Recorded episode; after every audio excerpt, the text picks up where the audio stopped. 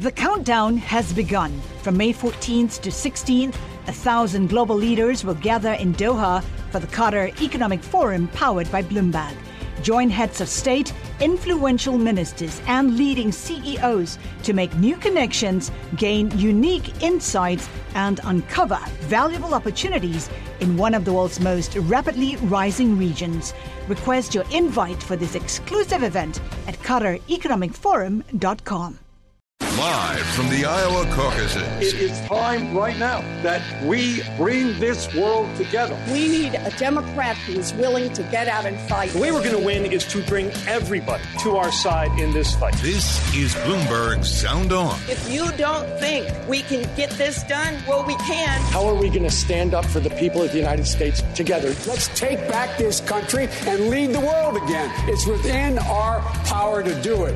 Bloomberg Sound On with Kevin Cirilli, live from the Iowa caucuses on Bloomberg Radio.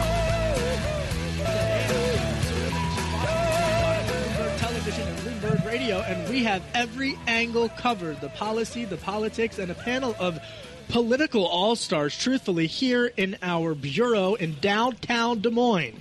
Adrian Elrod's here, a Democratic strategist, former director of strategic communications for the Hillary Clinton presidential campaign.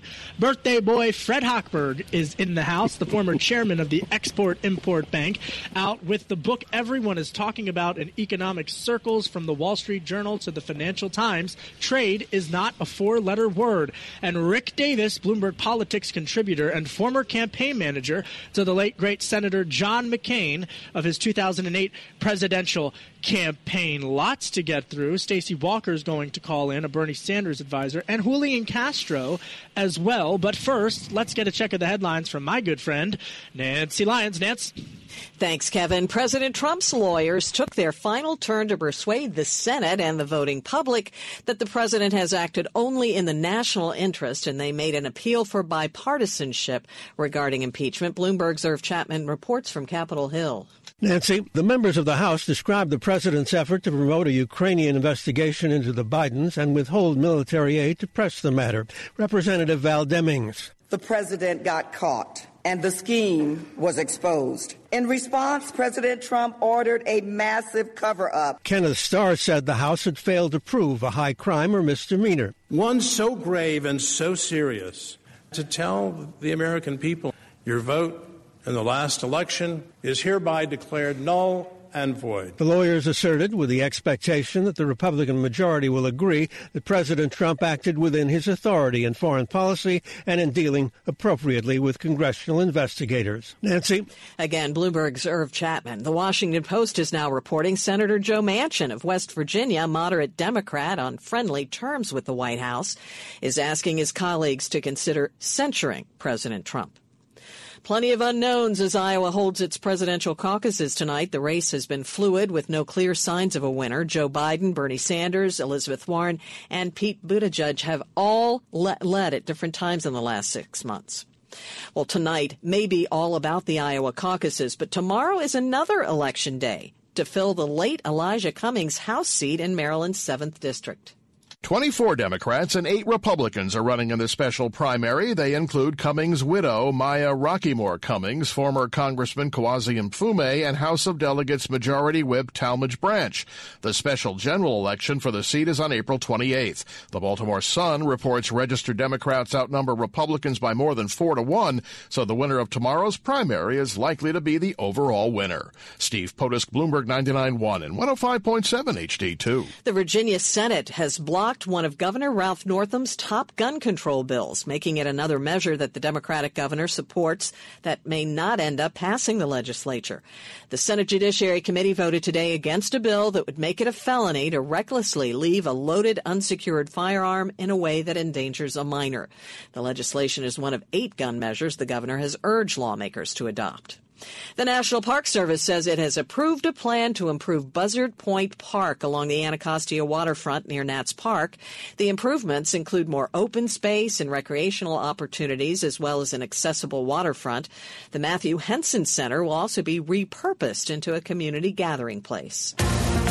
It's time now for the Beltway Business Report. Here is Bloomberg's Tracy Jonke. Investors were placing bets the Chinese economy will be severely impacted long term by the ongoing coronavirus scare, but that the U.S. economy may not. Even after mainland China's main stock index fell almost 8%, Wall Street partially bounced back from a rough Friday. Dow's up 144 points at 28,400, a gain of half a percent. The Nasdaq up one and three quarters percent, 122 points at 92.73. The S&P up 23 points at 32. 49. Another rebound was in U.S. manufacturing in January. The Institute for Supply Management reports a return to growth after a slump in the last half of last year. That's thanks to substantial growth in new orders and production, like the overall index jumped the most in six years. A founder of Planet Hollywood is now serving chicken wings in Baltimore and the district, but you can't go to the restaurants. Wing Squad from Robert Earl is a delivery only business, which opened last Friday in 15 other cities as well. Some of Earl's other virtual restaurants serve pot pies and vegan burgers.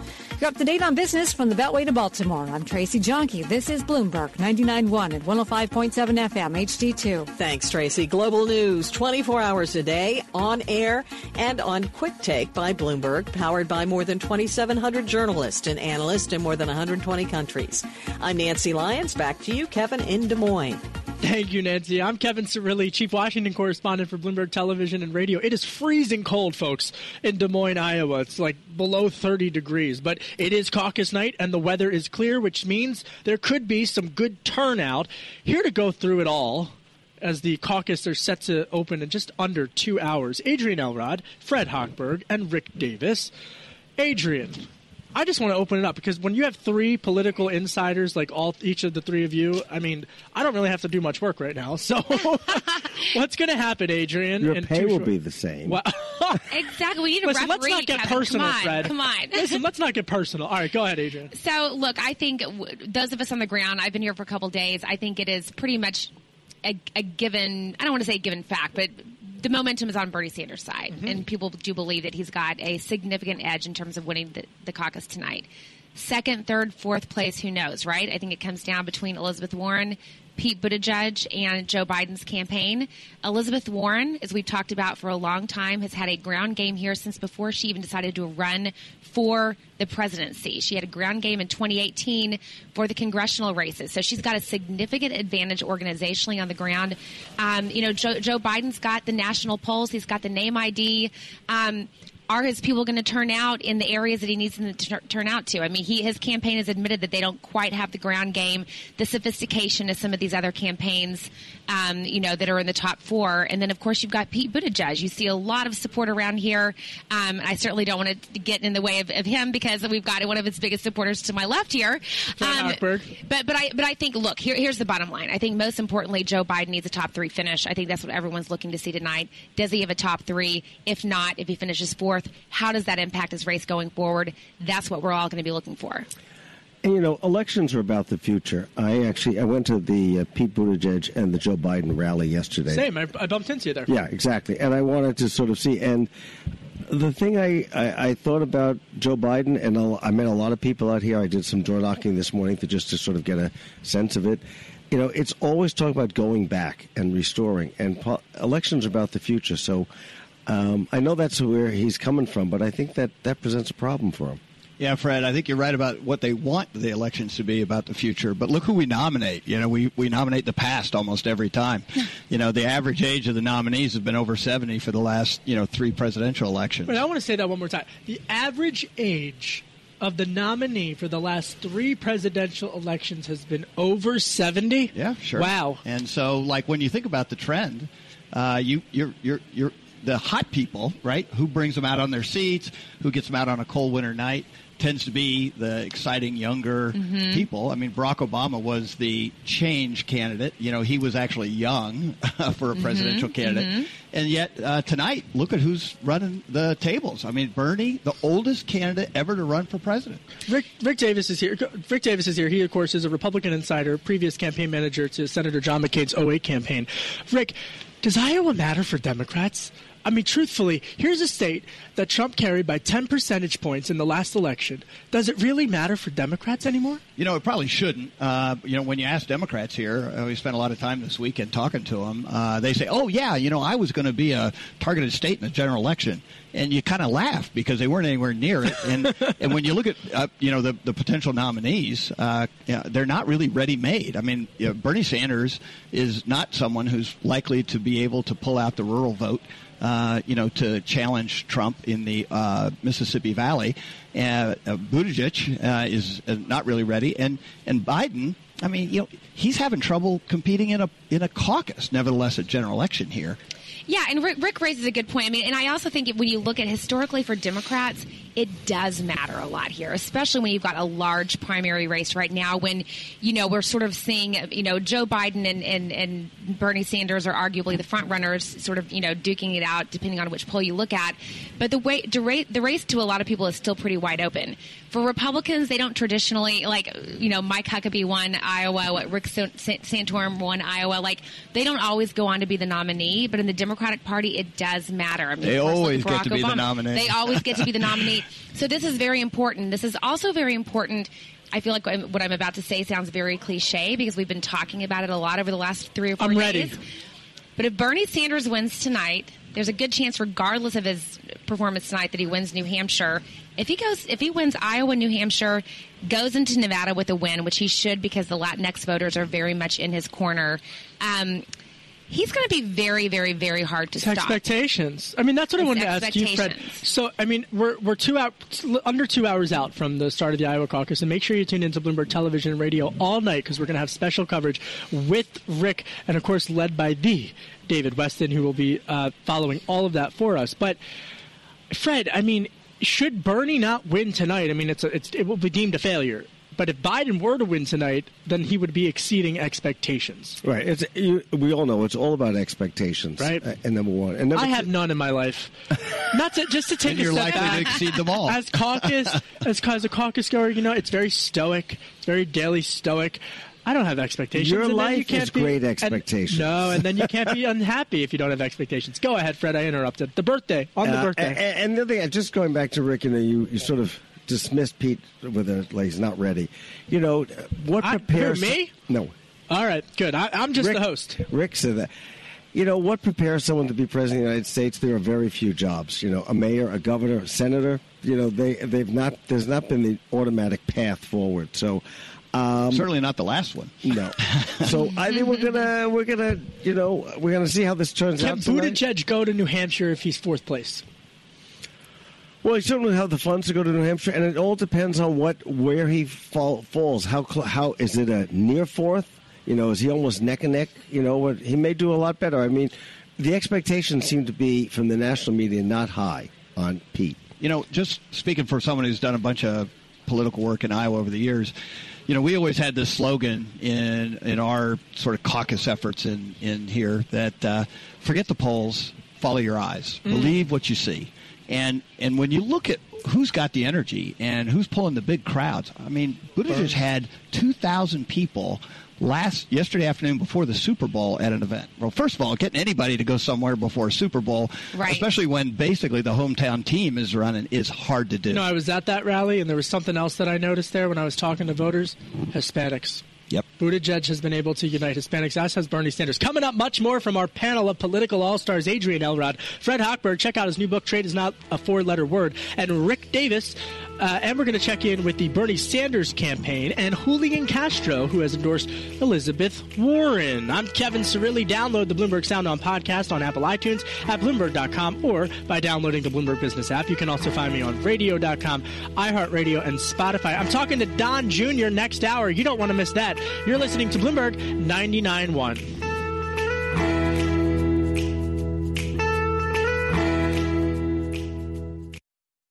This is Sound On with Kevin Cirilli, live from the Iowa caucuses on Bloomberg Radio. To my mind, this election is about two fundamental issues. First, it is absolutely imperative for the future of this country that we defeat the most dangerous president in the modern history of this country.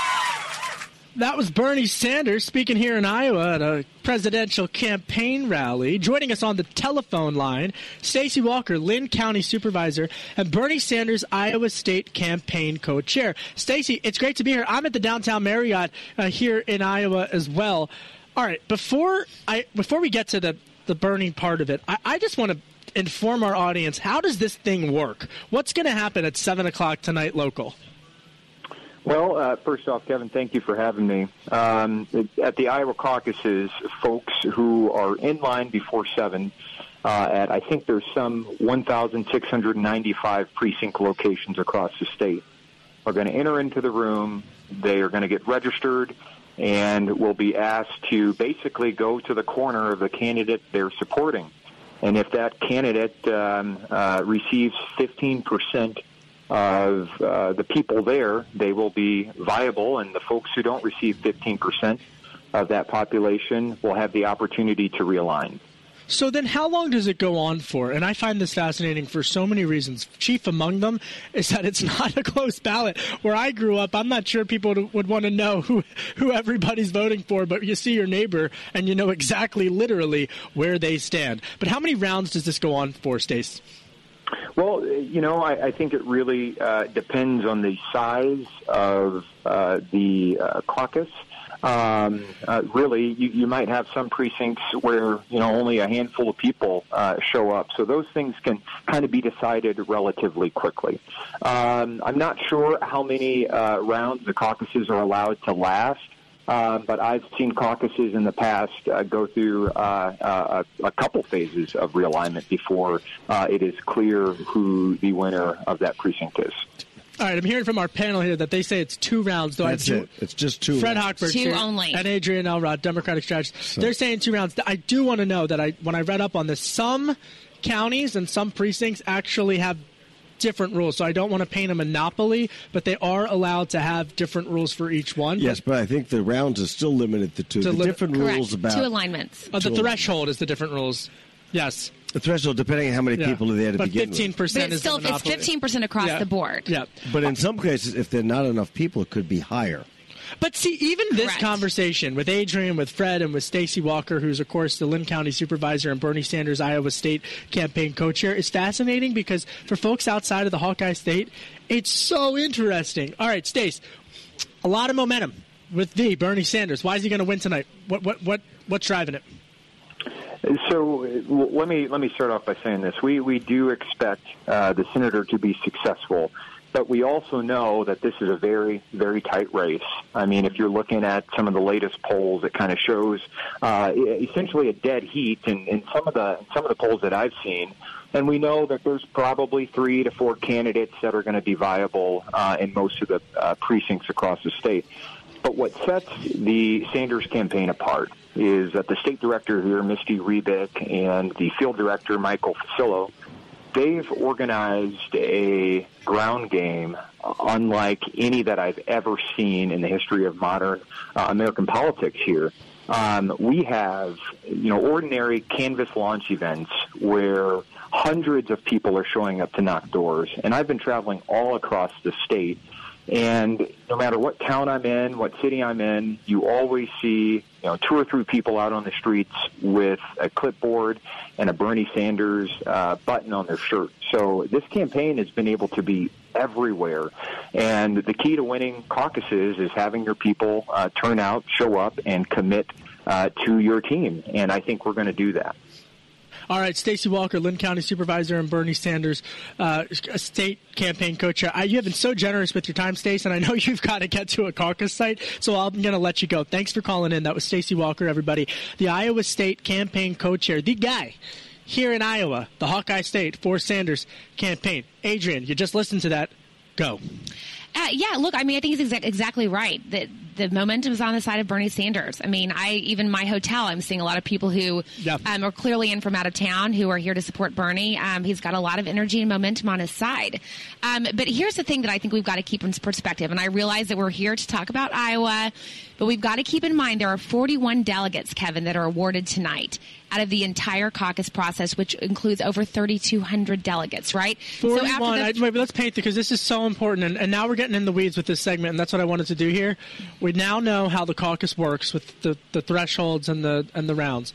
Now we're going to talk delegates. 41 delegates total out of 3,200 nationwide. Correct, correct, exactly. So after the first four states vote Iowa, New Hampshire, Nevada, South Carolina 5%, Kevin, of the total delegates awarded in the Democratic primary will Yeah, be awarded after exciting first 5%. After Super Tuesday, after Super Tuesday, that number hits 40%, right? So this is very important in terms of momentum, in terms of Free earned media. You know, we talked about if Joe Biden doesn't get in the top three, I think it's very hard for him to raise money going forward. So it does matter for a lot of different. It, it, it matters differently to each candidate, right? But we still have to keep in perspective. It's 41 delegates that we're talking about here. Right, which is just over 1% of the delegates Yeah, total. correct. Wow. Right.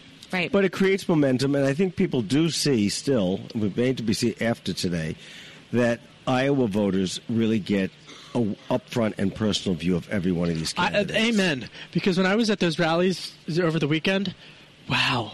I mean, that's what people just don't uh, talk about a luxury. If you're a political junkie in Iowa, you get to shake hands and meet with every single candidate, and there's a lot of them. And and I find that fascinating. You know, why I also think it matters, and and, I- and I think both of you would agree with me for this. It's really good training for these staffers. It's really good training for Of their course. campaign teams because they can replicate this not just and, and I want to I, this is what I learned from last cycle, which was my first campaign when I was embedded with the Trump campaign. Not just for Super Tuesday and organizing and getting out the Mhm. vote, but for when you're meeting with world leaders and you're uh, sleep deprived and you're having to go to 8 million states, it feels like, and you don't know which hotel you're waking up in. When you have to do that in the White House, that's it's also training for that. No, absolutely. It's, and it's and, and to your point about training for the staff going Right. forward, it's very important. Now we've also got to keep in mind, Kevin and Fred obviously knows this very well too.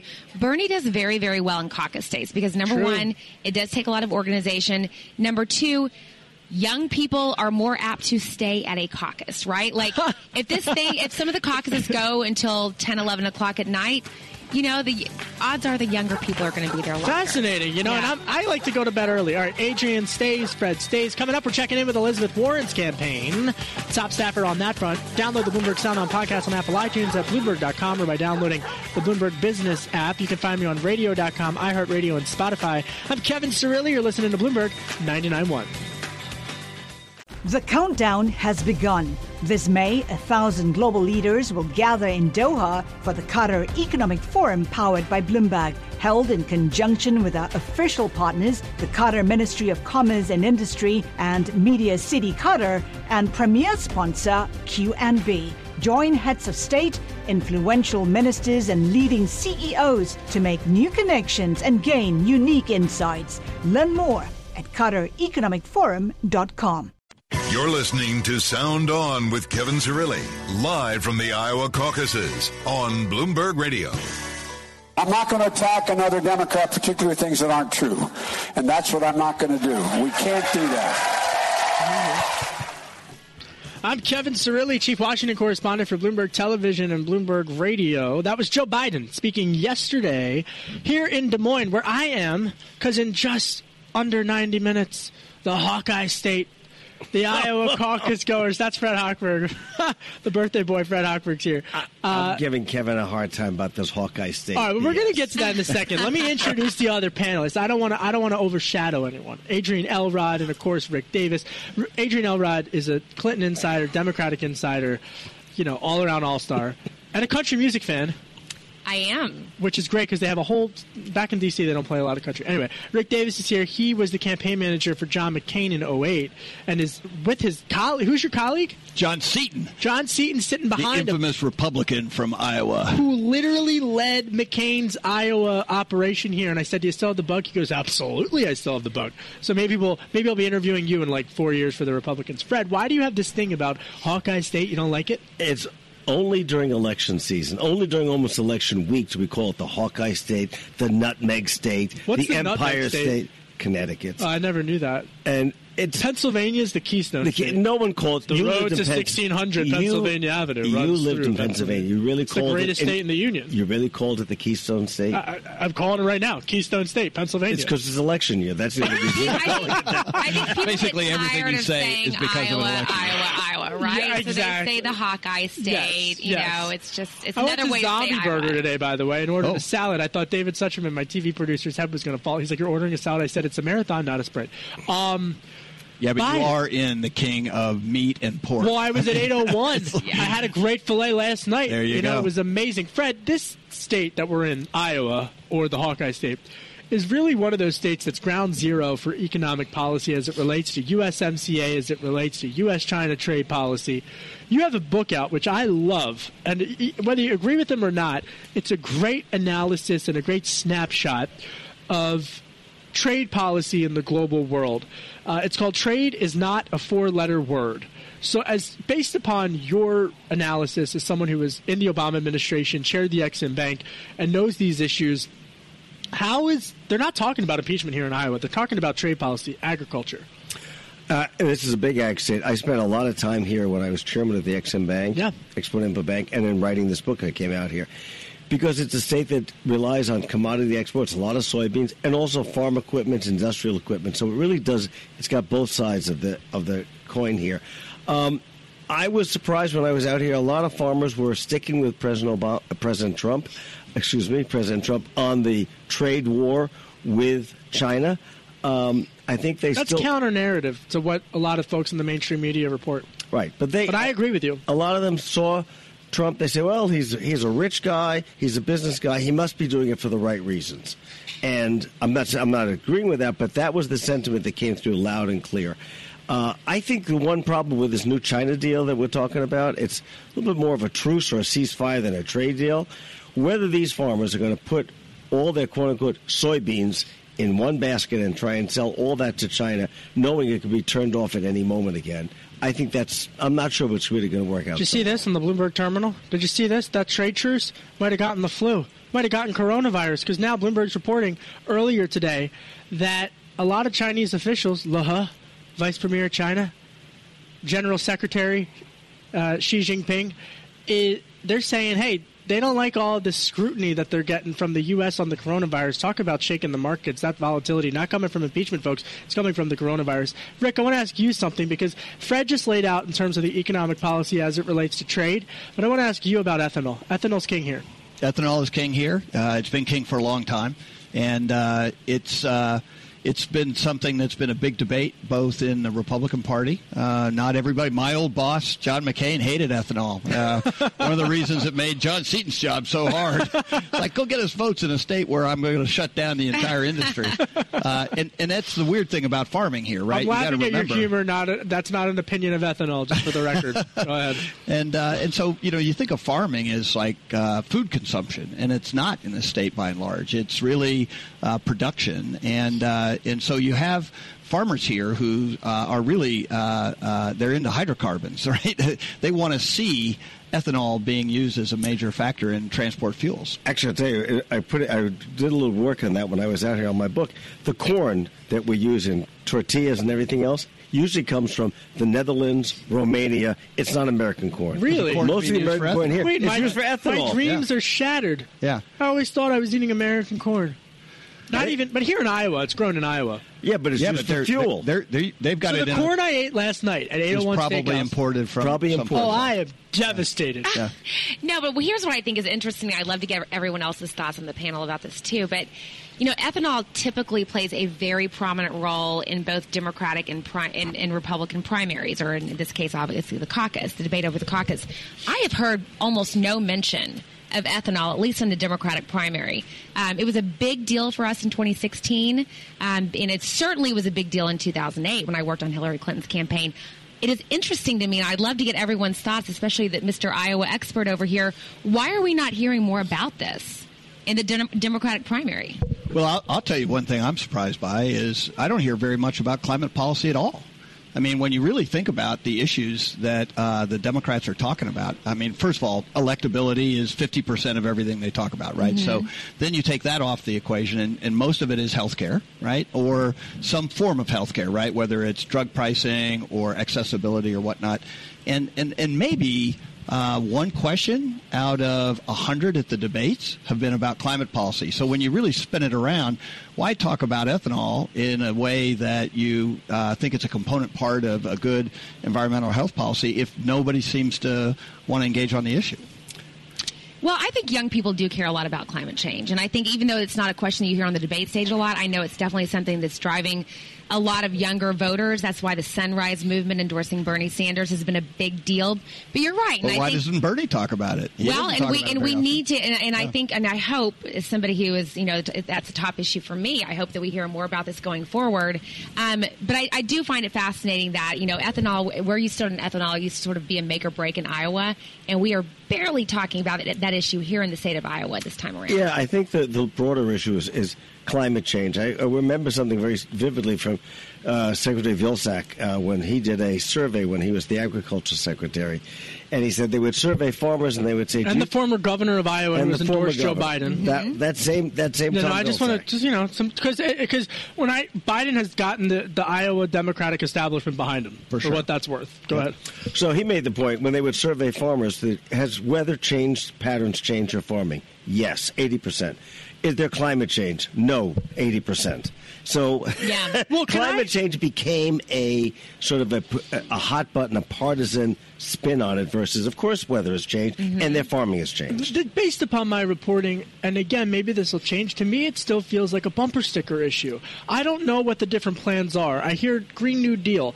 I hear stop global warming. I hear, you know, we got to have the private sector involved. I hear all of that, but there's there doesn't seem, and maybe it's maybe it's that I got to ask better questions, but it doesn't seem that there's enough nuance yet on the particular issue. To Rick's point and to Adrian's point, when I was speaking to voters yesterday at the uh, Buttigieg rally, actually, they were undecided, and I said, "What's the number one issue?" And you heard healthcare, you heard the economy, uh, but but the, for the folks who said climate change, I said, "How has it?" My follow up was, "How has it directly impacted you?" And that's what made me think of it, Fred. Is they said patterns, I mean, weather patterns on their farms. And so, if you're trying to foreshadow four years from now where Republicans are going to have to be on this, there is, you know, arguably a spiritual element to it, but there's also the farmers who really are noticing how it's impacting them. And I'm struck that I, I just think the debate just isn't as nuanced enough, Adrian. Yeah, I do too. And you know, again, it used to be an issue that was a make or break for a candidate in Iowa. Yeah. Where where did you stand on corn-based ethanol? Where did you stand on subsidies? We're just not hearing a lot about it this time No. around. But I do think A lot I, of subsidies for these farmers out here with the Trump Well, administration. I would, I would say, and I'll, I'll make you have to do the disclaimer. The one guy who's out talking about climate is Mike Bloomberg, who's nowhere near Iowa right now. well, I want to. Coming up, we're going to talk about the candidates who aren't here and the importance of Iowa, including Bloomberg. And for the disclaimer, he, of course, is the founder and majority owner of Bloomberg LP, the parent company of Bloomberg News. But I think it's interesting, Rick. Uh, I think it's interesting because even him, he hasn't really given specifics. In the Bloomberg terminal, there's a great story about a lack of specifics coming from his campaign. Next hour, I'll interview Donald Trump Jr. I'm Kevin Cirilli. Panel stays. We check in with the Warren campaign. You're listening to Bloomberg 99.1.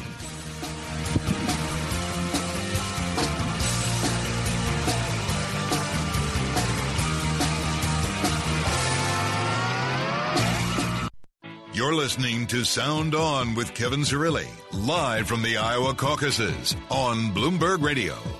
We're broadcasting live from downtown Des Moines, where in just under in just more than an hour, those caucuses, so caucus sites are going to open. Adrian Elrod, Fred Hochberg. We were talking about this before the break. Let's just finish it off.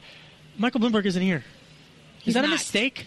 You know, here's what I think is going to be so interesting, Kevin. He's not here, right? But you've got to keep in mind that even though he's, you know, not intentionally doing a lot of local cable, you know, His ads are here, everywhere. His ads are everywhere here. So what I think is going to be fascinating tonight, knowing that for the first time in caucus history, the raw vote total will be announced. You're going to see people who do caucus for him, right? I mean, people are free to caucus for him. And it's going to be interesting to see what that actual number is. If it looks too low, I mean, I don't think it's going to have a major impact, but if he comes away with like, you know, a thousand people who caucus for him in the first alignment of raw vote total that comes out, that doesn't look, look great for him. So people are still. The bottom line is people are still going to vote for him in New Hampshire. He's not on the ballot, but pe- people can write him in. They can still caucus for him in Nevada, and they can still write him in in South Carolina. So he's got to make sure that he's managing those expectations and reminding people time and time again. But also, I haven't played here. But I'm also, not is it a mistake to forget state. about the heartland? Well, yeah. I don't think he's forgetting about the heartland because he's going to play in every single other state. Yeah. But you do have to be very careful again because But, there are going yeah. to be people who are supporting him, and if he comes out of here with one percent, two percent of the raw vote total, that's not a great look. All right, that, just a disclaimer. He's the founder and majority owner of Bloomberg LP, the parent company of Bloomberg News. On the line now, a Dallas Cowboys fan, I believe, unfortunately. Julian Castro, former presidential candidate and former Secretary of Housing and Urban Development. Look, my Eagles weren't in the Super Bowl either, Julian. Sec- former Secretary Castro, sorry, I didn't mean to call you that. well, I can actually commiserate with you because I'm an Eagles fan. My, Wait, you're an uh, Eagles my twin fan? brother Joaquin took the Cowboys very early on, and since Joaquin and I were super competitive, I had to find another team, and I chose the Eagles. So we're in the same boat. Mr. Castro, former HUD Secretary Castro. I got to say, I learned something new every time I'm on this show. I had no idea that you were one of the good guys. I appreciate There you, you backing the birds. And hey, Andy Reid won. All right, enough about football. Let me ask you about Warren. How's she going to do tonight? I think she's going to do well. Uh, you know, I've been out here most of this past week uh, talking to volunteers, uh, talking to organizers, getting out to different parts of the state, from western Iowa to we're in Des Moines today. I was in eastern Iowa the last couple of days. I think she's going to do well. The truth is that, you know, the best way to describe it is a jump ball. know exactly what's going to happen tonight, but she's put in the work. Like nobody has worked harder over the last year of this campaign. I saw that firsthand when I was a candidate, and I think nobody has a stronger message going into the last 48 hours, which is that she can unify the party, and she's shown that she can beat an incumbent Republican. She can beat Donald Trump if she's a nominee. All right, so let me ask you this because there's so much about expectations, and I know you're going to, you know, we pundits. That's what we do. I'm, I don't consider myself a pundit, but you know how it works. Does she need to place top five, top four? Where do you place her? Well, I mean, I think she needs to do well. Yeah, the first few people. They're going to be. I think that the truth is that, especially because, as your listeners probably know, this is the first time in caucus history that they're going to report out more than just the overall delegates that a candidate gets. They're going to report out the raw vote totals and a couple of other reports too. So the truth is that there's probably going to be, uh, you know, several different tickets out of Iowa. And I believe that she's going to have one of those. She has the best ground game, I think, out there. She's got a lot of enthusiasm behind her, a powerful message, and yeah, I think that she's going to have a good night. Where she's going to come come up uh, in terms of the number of overall delegates, like I said, it's a jump ball right now. All right, in terms of what you're hearing from folks, what what is it about Warren's message? Because, or how does she differentiate herself from Bernie Sanders in the sense that it, it would appear that, based upon at least polls here in Iowa, that Sanders has really surged. But how, when I was flipping through the the channels in my hotel room last night, I saw her ad that says unity. It seems that she's trying to cast herself as the unity candidate. That's my last question because I know you got to go. Thank you.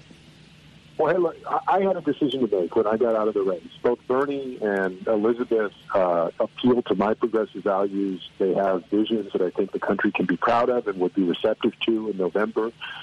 I made a decision to support Senator Warren in part because I do think that she's our best bet to beat Donald Trump, that she can bring the entire spectrum of the Democratic Party together and attract some independents and some people who voted for Trump that are disillusioned now and will vote for her. And then secondly, she actually has a track record of getting things done. I saw her stand up the Consumer Financial Protection Bureau. I worked with her when I was housing secretary. So she's done it, and she has a great vision, and she could beat Donald Trump. All right, that's former HUD Secretary Julian Castro, who I never knew was an Eagles fan. All these years I've covered him at HUD, you know, I, I covered his confirmation, and I never knew that he was a Philadelphia Eagles fan. So I appreciate you calling in and, and, and laying it out for us. Appreciate your time, sir. Good to be with you. All right, closing thoughts now from the Adrian Elrod and the Fred Hochberg. Closing thoughts. You've got three minutes. Tell, tell me, we'll do, we're going to do a, a quick take. What's on your radar? Iowa Caucus edition. What's one thing that you're going to be watching for about this process that we haven't really gotten into tonight? You know, I'm, I'm more intrigued, frankly, Kevin. First, first of all, I'm looking to see where Joe Biden lands, right? right? That's top three or four or even after four, but I don't think he's going to get after four. I'm intrigued to see how Andrew Yang and Amy Klobuchar perform. Just stole Yang from Be, because because here's the thing, and, and, and Fred knows this, and, and Kevin, you know this too typically during the Iowa caucuses, there are deals at this point yep. that campaigns make with each other, especially for those who are pulling under 50%, at 15% threshold, where you basically say, okay, listen, second alignment, like, you know, maybe I'll make you my labor secretary. if you are my Ex-Im Bank, where you can run the Ex-Im Bank, Fred, if you will get your people to, to support me in the second round of alignment, there are no deals this time around. And frankly, really, with yeah, I mean, at least publicly that we're aware of, nothing that's been reported. There have been attempts, right? The Biden campaign has tried to contact the Yang campaign and the Klobuchar campaign to try to get some deals done, but there have not been any official deals that have been reported. And even if there were, Kevin, I'm not quite sure, especially with sort of these, you know these I'm you know my way or the high I, am doing it my own way types of, of caucus goers out there that are part of the Yang campaign, for example. I'm not quite sure that even if there was a deal, that you could rely on some of these caucus goers who supported their candidate to go in mass to this next to, to whoever the deal was cut. So I'm interested to see basically as a result of that. Does Andrew Yang, does Amy Klobuchar, does Tom Steyer, do they actually come out of the state with even one delegate? Elrod's got her eye on the deals. I, I that's you know that's why we love having her on the shows because she takes us back into those back rooms or honestly these days it's not even like the cigar bars it's like at the gym because that's all the type a personalities who are like working out and like you know all anxious and over caffeinated but anyway fred what's on your radar i think that the I understand the reasons about having four different numbers come out of the Iowa caucuses. I think that is three too many. I understand the reason, but you know, we're all simple people. We need to know there's one clear winner, not one. And I then, agree. And there's a footnote on every single candidate. Well, Bernie Sanders demanded this. This was something his campaign wanted transparency, and yeah. the DNC responded. And I think there's one winner. That's why I don't buy this. I interrupt. I don't buy this. So I, I think that's just a mistake. And I think it may actually, it could comp- possibly compromise the whole idea of the singular role that the Iowa caucuses have played presidentially because it becomes totally muddied and confusing, and therefore there's no clarity around you know it. what's on my radar? We got less than a minute. Go ahead, Adrian. No, I just say really quickly to the people who don't think that Iowa should play the prominent role that it does in the primary process, that actually I do. This will help I love that. Iowa. I love the Hawkeye State. And I'm the other gonna- thing I would say is a lot of it has to do with how compelling your precinct captain is to bring people over. Yes, yes. It's like, and, and it's local. You got to convince your neighbor. What's on my radar is I'll never forget the Uber driver yesterday said to me, "I can't wait for these text messages. All the campaigns are texting, are texting me, and they're sick of it." I'm like, "We got courtesy calls back home. They've got courtesy calls and text messages from the campaigns here." thanks, Elrod. Thanks, Mr. Hochberg, and of course, thanks to Rick Davis and all of our guests, Julian Castro, Stacey Walker. I'm Kevin Cirilli. You're listening to Bloomberg 99.1.